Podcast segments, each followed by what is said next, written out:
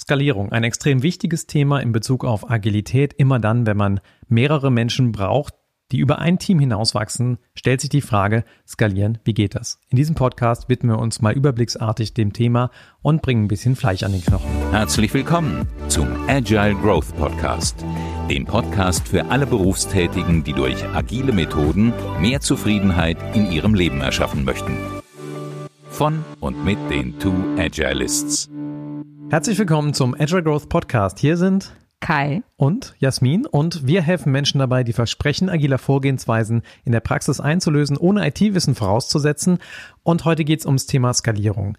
Skalierung, das bedeutet Scrum oder Agilität mit mehreren Teams machen und das ist eigentlich auch schon ein bisschen ein alter Hut, auch wenn das im Moment immer noch sehr viele Firmen beschäftigt, denn die Welt hat sich da schon über ein Jahrzehnt vor unserer Zeit Gedanken drüber gemacht, es gibt ganz, ganz viele Skalierungsframeworks mittlerweile, so wie Scrum ja ein Framework, ein Rahmenwerk ist, gibt es eben auch ganz viele dieser verschiedenen erprobten Frameworks auf der Welt. Und wir stecken heute mal die Nase rein, gar nicht so tief in die einzelnen Frameworks und Rahmenwerke, die es da gibt, sondern eher mal ein bisschen überblicksartig, wieso eigentlich Skalierung und was für Problemstellungen kommen da auf einen zu, wenn man auf einmal sagt, ich möchte nicht nur mit einem Team von elf oder 10, 11 Menschen arbeiten, sondern ich möchte tatsächlich mehr Leute an einem Produkt haben. Kai und ich geben ja auch relativ viele Trainings, beziehungsweise Kai gibt gerade keine Trainings mehr.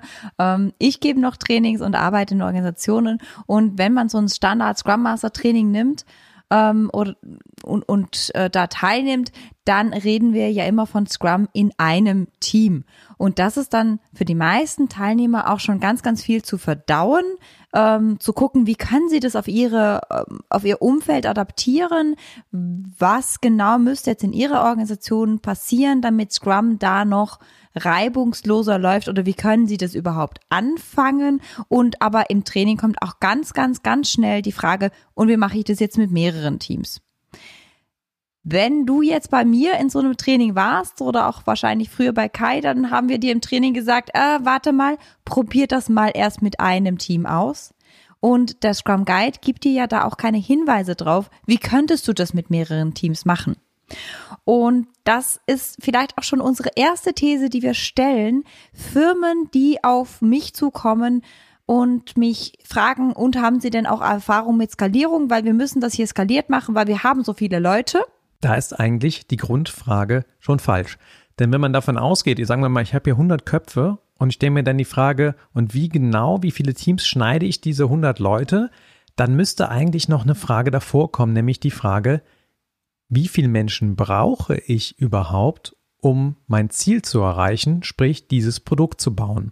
Und es kann durchaus sein, dass ein oder zwei Scrum-Teams mit sehr guter Durchmischung und heterogenen Fähigkeiten in der Lage sind, das angestrebte Produkt zu bauen, ohne dass ich die weiteren 80 Leute brauche. Jetzt muss man natürlich sagen, okay, muss ich denn alle entlassen? So, das ist nochmal vielleicht eine ganz andere Frage. Vielleicht können die auch in der Organisation einfach an einem anderen Produkt arbeiten oder an einem anderen Bereich wechseln. Aber grundlegend muss man erstmal die Frage stellen, wieso möchte ich diese 100 Leute irgendwie mit irgendeinem Skalierungsframework verteilen auf bestimmten Teamschnitt und nicht erstmal die Frage stellen, wo fange ich denn an? Und da sind wir vielleicht bei dem, was Jasmin gerade gesagt hat, nämlich vielleicht fange ich erstmal mit einem Team an und mache mal ein kleines Leuchtfeuer hier auf. Genau, also meine Herangehensweise zu Skalierung ist wirklich immer die aktive Deskalierung. Und wenn ich so mir Vorträge an Konferenzen oder jetzt auch an Online-Meetups angucke zu Skalierung, dann ist die Grundthese, egal was für ein Framework das man nimmt, ob es jetzt Safe oder Less oder was du nicht gesehen hast, ähm, ist, Leute, bitte kümmert euch erstmal darum, die Komplexität rauszunehmen. Weil wenn wir darüber nachdenken, äh, dass wir schon in einer komplexen Umgebung sind, also Produktentwicklung ist komplex, Softwareentwicklung ist komplex, ähm, und da nochmal die Komplexität obendrauf hauen von viele, viele Menschen. Und viele, viele Menschen bedeutet viel, viel Kommunikation. Kommunikation geht immer exponentiell in die Höhe. Das ist nie linear. Dann wird's halt einfach wirklich krass komplex bis hin zu sehr, sehr chaotisch.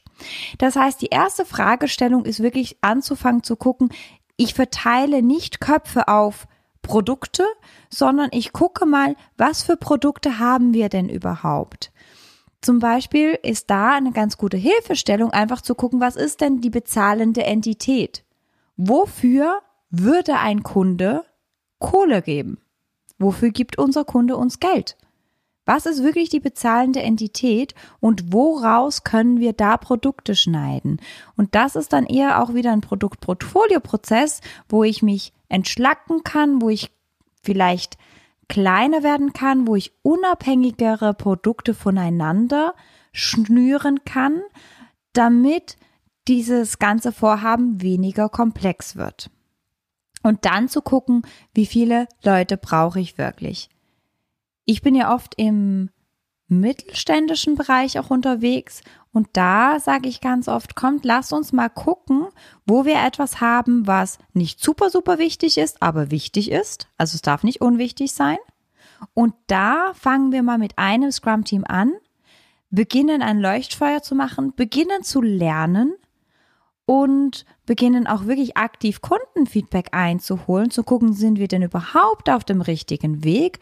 Und dann können wir immer noch ein zweites und ein drittes Scrum-Team dazu holen und gucken, wie wir das, was wir in einem Team gelernt haben, skalieren können und ausweiten können.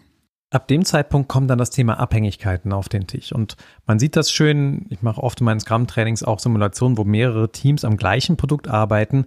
Und dann passieren eben so Sachen, dass mal ein Team aus Versehen das andere Produktteilchen, was ein Team entwickelt, kaputt treten sozusagen oder auch kaputt machen. Und das natürlich nicht absichtsvoll, sondern das passiert dann einfach so. Und auf der anderen Seite braucht man vielleicht irgendwelches Baumaterial, was dann das andere Team hat und so weiter. Also da gibt es Abhängigkeiten untereinander. Und trotzdem muss man auch irgendwie den Blick aufs Ganze noch im Fokus halten, weil wenn man so an seinem Stücklein des Produkts arbeitet, verliert man ganz, ganz häufig leider so die Übersicht und verliert auch so ein Verantwortungsgefühl für das Ganze, dass das Ganze funktioniert. Das kennen wir ja aus der Politik irgendwie auch. Oder wenn wir so als Bürger in der Welt unterwegs sind, ja, dann ist es vielleicht gerade wichtig, dass ich hier meinen Parkplatz kriege, aber dass wir irgendwie gesamtglobal irgendein ähm, Verkehrsproblem oder ein Umweltproblem an der Backe haben, das ist dann nochmal irgendwie eine ganz andere Ebene. Und da einfach den Blick auch auf das gesamte Produkt zu werfen, ist dann halt total wichtig.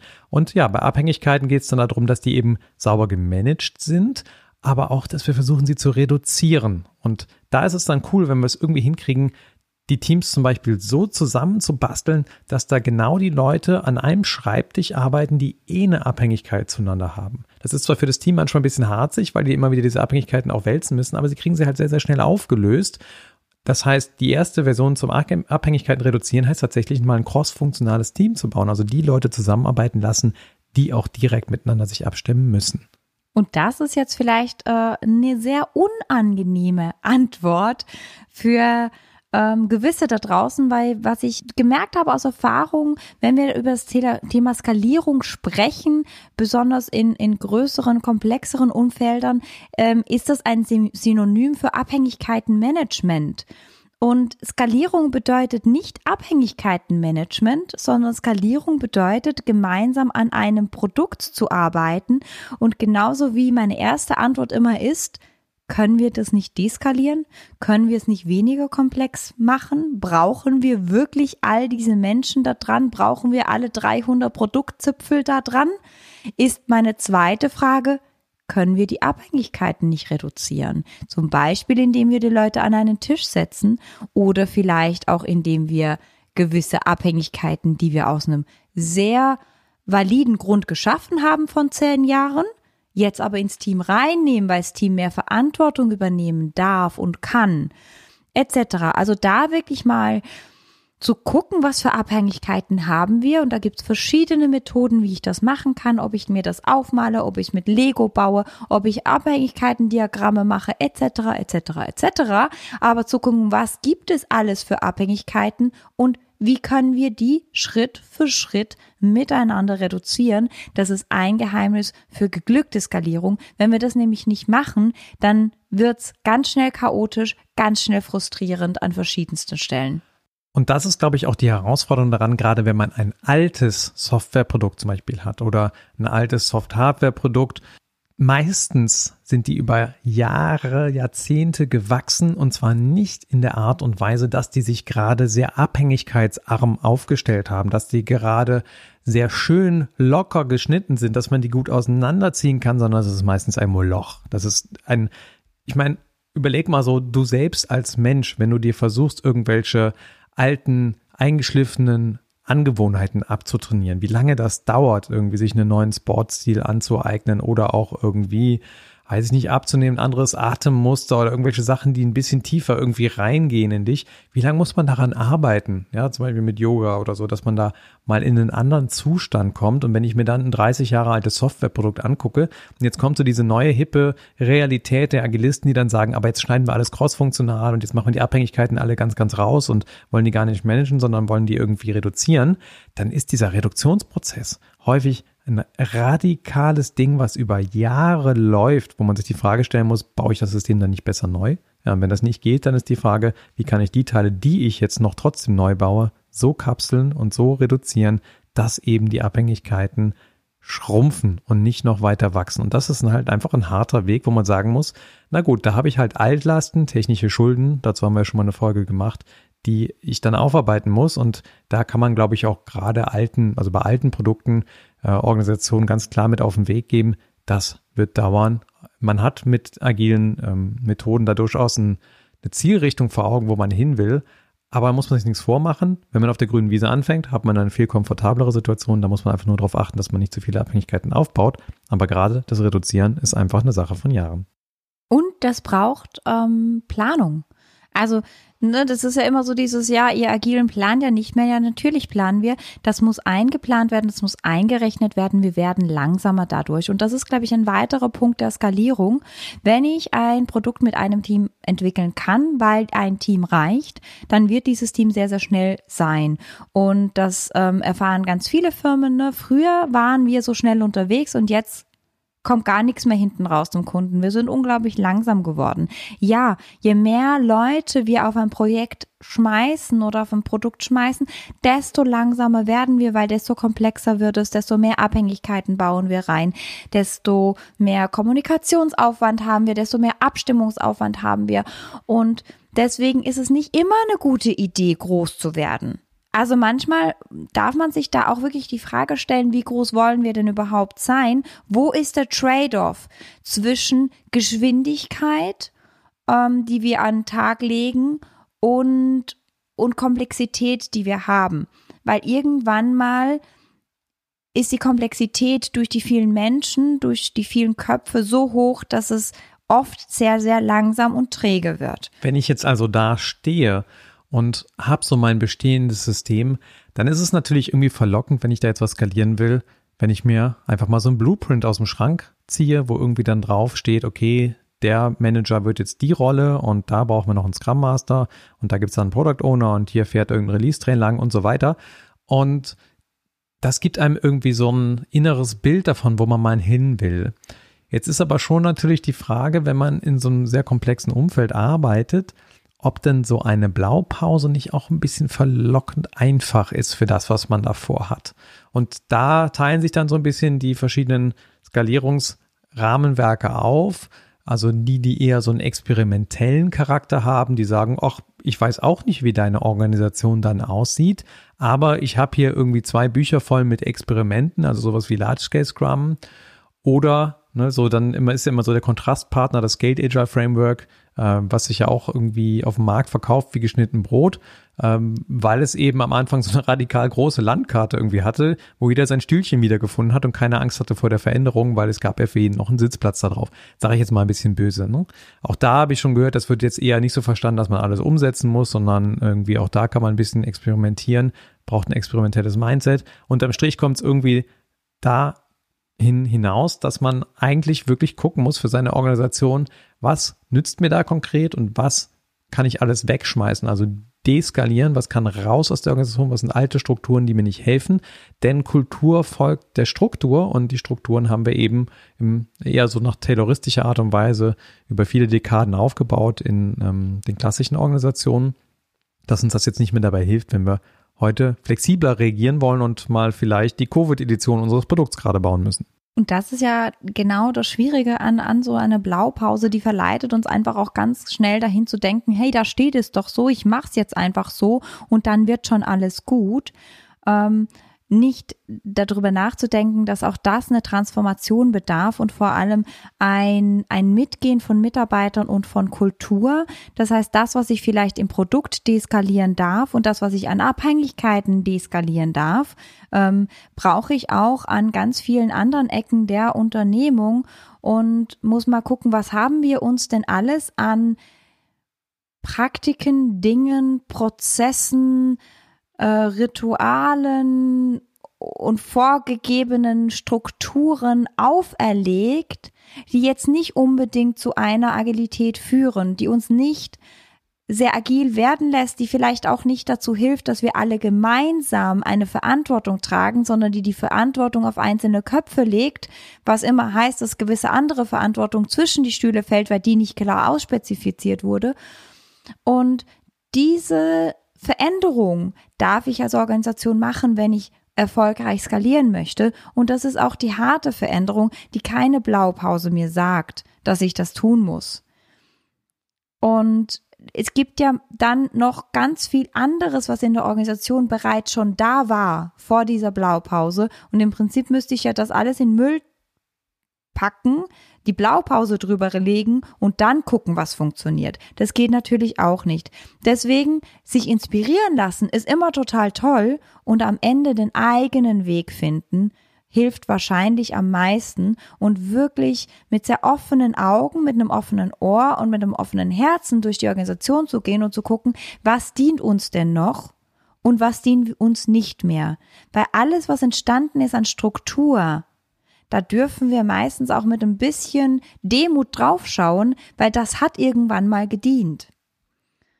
Ich bin auch sehr schnell in so einer Haltung von, das ist doch jetzt alles scheiße und das ist überhaupt nicht agil und das ist so altbacken und das funktioniert gar nicht. Und ich habe gemerkt, für mich hilft es sehr viel mehr, wenn ich in der Haltung von reingehe mit einer Demut von, diese Firma hat so weit geschafft. Und aus einem guten Grund ist diese Firma heute am Leben und da, wo sie ist. Und lasst uns jetzt mal gucken, was von den Dingen, die hier sind, von den Strukturen und Prozessen, die wir nicht mehr brauchen, weil wir in ein neues Arbeiten übergehen. Zum Beispiel in ein skaliertes Arbeiten und dann gucken, was brauchen wir denn noch dazu und was dürfen wir loslassen. Weil wir können nichts dazu nehmen und skaliertes Arbeiten bedeutet sehr viele neue Rituale, sehr viele neue Strukturen dazulernen, wenn wir Altes nicht loslassen. Sonst wird's einfach too much. Ja, und das ist eben so das Paradoxe. Und man liebt die Blaupause, man liebt die Checkliste, schnell mal runtergeladen, drei Schritte, wie ich endlich äh, abnehme, fünf Schritte, wie ich ein besserer Scrum Master werde oder die sieben Wege, wie ich heute nach dem Arbeitstag gut relaxen kann. Wenn das so eine Checkliste ist, dann macht uns das irgendwie total an als Menschen und trotzdem ist es natürlich meistens viel zu trivial und funktioniert so gar nicht in der Praxis.